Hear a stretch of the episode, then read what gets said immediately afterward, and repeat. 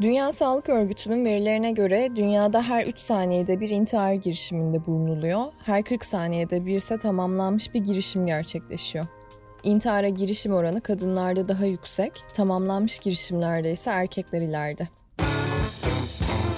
Bu bir podcast dahadır. Mediapod. İletişim için mediapod.com ya da @mediapod. Anlatsam Roman Olur'dan herkese merhaba. Ben Nida Dinçtürk. Bu bölümde jingle'sız bir açılış yapıyorum. Çünkü aslında bu Anlatsam Roman Olur'un konseptinde pek alışık olduğumuz bir bölüm değil. Belki de bu yüzden bu bölümü ekstra etiketiyle almamız daha doğru olacak. Bu hafta karşımda Gündüz Vassaf var ve e, geçtiğimiz yılın Kasım ayında Fatih'te dört kardeşin intiharıyla başlayıp Yeni yılda maalesef üniversite öğrencisi Sibel Ünlü'nün e, intiharına dek uzanan intihar haberlerinin psikolojik ve sosyal boyutunu konuşmaya çalışıyoruz. Bu söyleşinin kültür sanat ya da edebiyatla pek bağlantısı yok ama hayatla doğrudan bir bağlantısı olduğunu düşündük. Siz aslında o dönem adada kitabı çalışmak için kapandığınızı söylüyorsunuz. Ama aslında ben biraz şey konuşalım istiyorum bir dönem çok üst üste intihar haberleri çıkınca e, bir anda gündemimiz buna döndü. Oysa ki siz 2016'da biz sizinle röportaj yaptığımızda daha o zaman söylüyordunuz. Dünyada da intiharlar çok arttı diye ama biz bunu bu kadar konuşmuyorduk. 2016'dan 2019'a geldiğimiz o 3 yılda sizce Türkiye'deki intihar oranı arttı mı? Dacım bilmiyorum. İstatistikleri hiç bilmiyorum. Ama e, konuşması, tartışması yani gündelik hayatımıza girmesi basın kanalıyla da arttı. Fakat basının apolitikleşmesiyle veya basının tek sesle konuşmaya, hükümet sesiyle konuşmaya başlamasıyla, korkusuyla basının magazinleşmesi de arttı. O artışta da tabii ki intihar haberlerinin, aşk cinayetlerinin, vesaire vesaire yeri büyük. Türkiye henüz eski Sovyetler Birliği gibi değil. Orada intihar haberleri yasaktı. Çünkü sistemin sosyalizmin başarısızlığı olarak addedildi. Hmm. Onun için kimse bunu yazamazdı. Türkiye bu konumda değil tabii. Ee, onun için rahat rahat ve bol bol yazılıyor. Ama şüphesiz ki yani işsizlik özellikle intihara yol açabiliyor. Bir genç insanın 20-21 yaşında işsiz olması yani türümüze yapabileceğimiz en büyük ayıplardan bir tanesi. Hollanda'da bir yer hatırlıyorum Amsterdam'da yaşarken yine bir e, kapitalizmin krizi vardı, ekonomik krizi vardı. Genç işsizler evde oturur ancak öğlen vakti sokağa çıkardı. Yani öğlen tatillerinde olan insanlarla birlikte görünmek isterlerdi ki işsiz oldukları belli olmasın diye. Çünkü 23 yaşında birisi sokaktaysa iş saatlerinde kendisini işsiz olduğu sanki kafasında damgalıymış hissederdi. Yani bu konumlarda intiharlar artabiliyor, depresyon artıyor, kavgalar artıyor vesaire vesaire. Geçtiğimiz ay Türkiye'de aslında intihar haberlerinin başlangıcı sayılan Fatih'te dört kardeşin siyanür içerek intihar etmesiydi. O haberi görmüşsünüzdür. Evet. Onların yaşları da ileriydi aslında ve e, onlar öldükten sonra da en yakın arkadaşları ortaya çıkıp dedi ki çok borçları vardı ve aslında hiç kimseden de yardım istemediler. E, aslında bu sizin verdiğiniz Hollanda örneğiyle de biraz örtüşüyor gibi değil mi? Evet, evet. Yani o işsizlik çok onur kırıcı bir şey çaresiz görünmeyi istemiyor insanlar. Evet, muhtaç görünmeyi istemiyor. Peki bir de siz intiharların diğerlerini tetiklediğini söylüyorsunuz. Bu toplumsal etkiden e, bunu biraz açabilir misiniz? Bu toplumsal etkiyi anlatabilir misiniz? Avusturya, Viyana özellikle entelektüel intihar üzerine bir yıl doktora tezi var. Ve entelektüel Hı-hı. intiharlar var. Hayatın anlamını intiharla anlamdıranlar bile var. Ee, Orta Avrupa'da bu tür yani entelektüel intiharlar ve biri diğerini tetikliyor orada. Öyle bir entelektüel intihar olunca ha ben de aynı düşünüyorum diye birbirimizi kopyalayabiliyoruz. Yani bu siyanür intiharları da tabii ki kopyasını getirebilir. Amerikan başkenti Washington'da intihar edilen bir köprü vardı. Barikat yaptılar köprünün iki yanına kimse atlamasın diye. O köprüde intiharlar kesildi. Ama o köprünün yanında başka köprüler de var. Kimse o köprüye gidip intihar etmedi. Çok enteresan. Türkiye'de de birbirini tetikledi aslında. Fatih'teki dört kardeşin intiharından sonra e, Antalya'da bir baba e, eşini ve çocuğunu da zehirleyerek intihar etti. E, hiç şeye bakma şansınız oldu mu Gündüz Bey? Türkiye'deki mecraların intihar haberlerini verir şey. Hayır, yani sorun magazinleştirilmesi de haberin. Yani büyük dolarla verilmesi. Üçüncü sayfa haberleri deniliyordu Türkiye'de eskiden. Evet. O üçüncü sayfa giderek birinci sayfaya gelmeye başladı. Peki duyarsızlaşıyor muyuz? Yani mesela Boğaz Köprüsü intiharlarında insanlar arabalarıyla geçerken korkuluklara çıkan insanlara bağırıyorlar. Atla da hepimiz kurtulalım diye. Böyle dava açılan kişiler bile oldu. Duyarsızlaşıyor muyuz? Yani kent hayatı türümüzü zaten duyarsızlaştırdı bir. Çünkü herkese günaydın demeniz mümkün değil sokakta rastladığınız. Kabilede yaşarken birlikte yaşamanın vücut dilleri, sözlü dilleri var. Yani herkesle az çok temastasınız. Çünkü 10 kişi, 20 kişi, 100 kişi bir iletişim alanı var. E, kentte o zaten imkansız. Kent o anlamda duyarsızlaştırıyor insanı. Artı filmler duyarsızlaştırıyor. Televizyon seyreden birisi e, bir gün içinde epey katil görebiliyor televizyon dizilerinde. Birisi birisini öldürüyor, kavga görebiliyor, birisi birisine dayak atıyor, tehdit görebiliyor. Onlarca, belki yüzlerce, hatta bazı filmlere sırf artık bunun için bile Hitler oldu. Buradan gişe yapan filmler var. Bunların hepsi türümüzü duyarsızlaştırıyor tabii. Onun için bir de devletten beklediğimiz çok şey var. Yani da anda bir ambulans gelsin, yardımcı gelsin. Devletten beklediğimiz için yardım edemiyoruz çoğu zaman. Benim işim değil diye. Öyle bir duyarsızlaşma da var. Amerika'da örneğin bir yaralı gördüğünüz zaman ona yardım etmekten korkuyorsunuz. Aleyhinde dava açılır diye. Yanlış bir müdahalede bulunurum kolunu kaldırırım rahatsız etsin diye ama o kolu kalp krizine belki yol açabilir veya kemiğin daha da kırılmasına yol açabilir diye korkuyor insan hı hı, yardım hı. etmekten. Bir defa Washington'da başıma gelmiş bir araba kazasında ilk yardıma koşan bendim. Beni geri çektiler başkaları.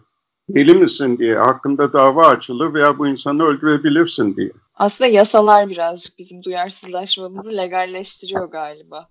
Aynen, aynen.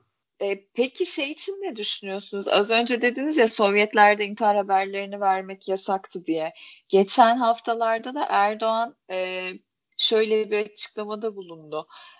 İş aradığınız için işsizlik haberleri artıyor ve işsizlik artıyor gibi böyle çok retorik bir açıklamada bulundu. Yakın zamanda Türkiye'de de intihar haberleri ve işsizlik rakamları sansürlenir mi sizce? Olabilir.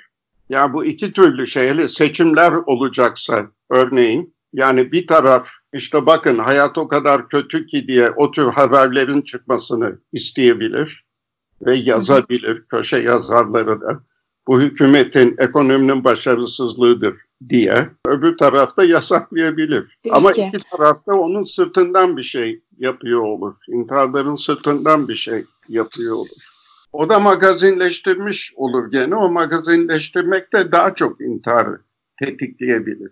Peki benim aslında başka sorum yok Gündüz Bey. Yani siz bir şey eklemek ister misiniz? Şu boyuttan da bakmak lazım der misiniz? Şunu ekleyebilirim. Her intiharı şu şekilde ciddiye almak lazım. Çünkü intihar eden mutlaka bence kurtulmak, kurtarılmak istiyordur. Hmm. Ve önceden bir şekilde çevresine haber bırakıyordur, mektup yazıyordur yani. Diyelim ki bir aile içinde daha az yemek yemeye başlayarak, depresyona girerek ve bunu farkına varıyoruz bazen görüyoruz yemek yemediğini diyelim, ya uykusuz olduğunu. Ee, o da boş ver diyor.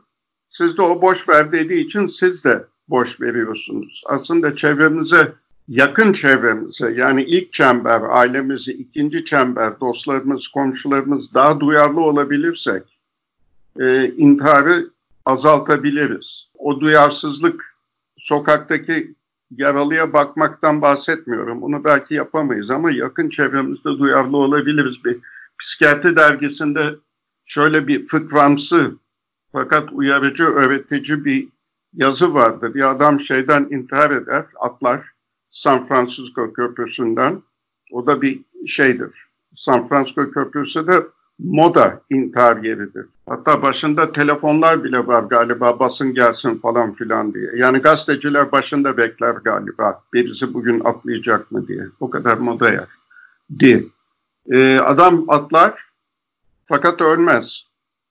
Sahil müfreze botu adama yaklaşır. Bottan birisi elini uzatır. Atla gel diye. Adam defolun yahu ölmek istiyorum beni rahat bırakın diye bağırır. Adam sahil müfrezedeki silahını çeker. Adama doğrultur. Ya atlarsın der sandala bota şimdi veyahut da beynini dağıtırım. Adam hemen sandala atlar. Çok enteresanmış. Ee, fıkra bu ama yani herkes olmasa bile yüzde 99.9 yakın çevresine önceden bir mektup yazar. Beni kurtarın, ben intihar edeceğim diye ve çoğu zaman bunu atlarız. Veyahut da okumasını bilmeyiz. Bilsek de hayatın hızlı akışı içinde devam ederiz. Evet tabii çünkü yakın çevresi e, intihar eden kişiden geriye kalan yakın çevre çoğunlukla hiç böyle bir şey beklemiyorduk, hiç böyle bir sinyal almadık gibi şaşkınlık ifadeleri de belirtiyor. Suçluluk da duyuyorlar tabii ki fark etmedikleri için ve müdahale edemedikleri için. Ama okumayı bilmiyoruz galiba doğru söylüyorsunuz. Bir de şunu yapıyoruz yani o mektubu okursak üzme kendini diyoruz, işte boş ver diyoruz. Fakat intihar benim nezdimde en azından kişinin yapabileceği büyük bir bencillik. Yani bencilliklerin doruk noktasında intihar. Hı hı. Çünkü arkasında bıraktıkları insanlar suçlu hissedecek, üzülecek, yas tutacak. Hele çocuklar varsa, sevgililer varsa, anne varsa, baba varsa e, ve intihar edenin bunu bilmemesi imkansız. Bazen cezalandırmak için intihar ediyor başkalarını. Bazen meşhur olmak, konuşulsun diye. Fakat büyük bir bencillik. Ve bunu söyleyebilmemiz lazım. İntihar mı etmek istiyorsun? Bencilin tekisin. Sade senin mi derdin var? Bak dünyadaki dertlere, bak başkalarının dertlerine. Onlar nasıl sağ kalıyor? Sen bu kadar zayıf mısın? Bu kadar bencil misin? Diyebilmemiz lazım. Tersine onun dertlerini dinliyoruz. Onun dertlerini dinleyerek de pekiştiriyoruz. Psikologların bile yaptığı bu, psikiyatristlerin bile yaptığı bu. Dertleri dinlemek şeyi pekiştiriyor çoğu zaman. O depresyonu pekiştiriyor. Çünkü dertleriyle ilgi çekmesini öğreniyor ve giderek dozunu arttırıyor. Birinci dertle derdimi anlatıyorum, sizin ilginizi çekiyorum ama gelecek sefere tekrar aynı şeyi anlatsam sıkıldım diyeceksiniz. İkincisinde dozunu yükseltiyorum derdimi. Gene dinliyorsunuz doz yükseldiği için. Üçüncüsünde gene dozunu yükseltiyorum. Sonunda o intihara da gidebilir. Hı hı. Ama tabii bu başta konuştuğumuz intihar örneklerinden herhalde farklı bir durum değil mi? Yani farklı. bilmiyorum. Hı hı. Farklı ama ne kadar farklı olsa bencilce bir şey. Çünkü dünyadaki her işsiz intihar etmiyor, her yoksul intihar etmiyor. Evet, mücadele yöntemleri farklı ve kimisi mücadele edemiyor. Ee, ama o noktada da doğru telkin etmeyi bilmemiz gerekiyor diyorsunuz. Yani bu dört kişi, Siyanürlü dört kişi İstanbul'da yaşayamıyorsa daha ücra bir yere gidebilir Türkiye'de. Memleketleri varsa oraya gidebilirler. Zanaatlarıyla, el zanaatıyla bir şey yapabilir. Yani mutlaka sağ kalmanın yolunu bulabilirler. Mutlaka. Bencilce bir tepki o intihar. Tabii ki toplumu suçluyoruz işsiz bıraktığı için. O kişi için de zavallı diyoruz ama bencil diyemiyoruz. Yani bunun bencil bir hareket olduğunu söyleyebilsek intiharı azaltabiliriz. Dört kişinin beraber intihar etmesi de daha mı kolay, daha zor gibi görünüyor ama sanki daha kolay birbirlerini ikna Çünkü, edip. E, şey gibi değil mi birbirlerine hadi hep birlikte yapalım falan filan belki ikisi istemiyordu ama korkak gözükmemek için o ikisi de katılmış olabilir. Yani bir mahalle baskısı denilen, grup baskısı hı hı. denilen bir şey var. Peki e, Gündüz Bey yeni yılda umarım daha güzel haberler okuruz diyeyim öyleyse. Bu sohbeti nasıl bitireceğimi bilemedim. tamam. Değerli dinleyenler, Anlatsam Roman Olur'un bu bölümünde Gündüz Vassaf'la Türkiye'de son aylarda dikkat çekici bir şekilde artış gösteren intihar haberlerini ve intihar olgusunu konuşmaya çalıştık. Bir sonraki bölümde görüşene dek kulağınızı bizden ayırmayın, Medyapod'u takipte kalın. Medyapod'un podcastlerine Spotify, Google Podcast, iTunes ve Spreaker üzerinden ulaşabilirsiniz. Medyapod'u desteklemek için patreon.com slash medyapod.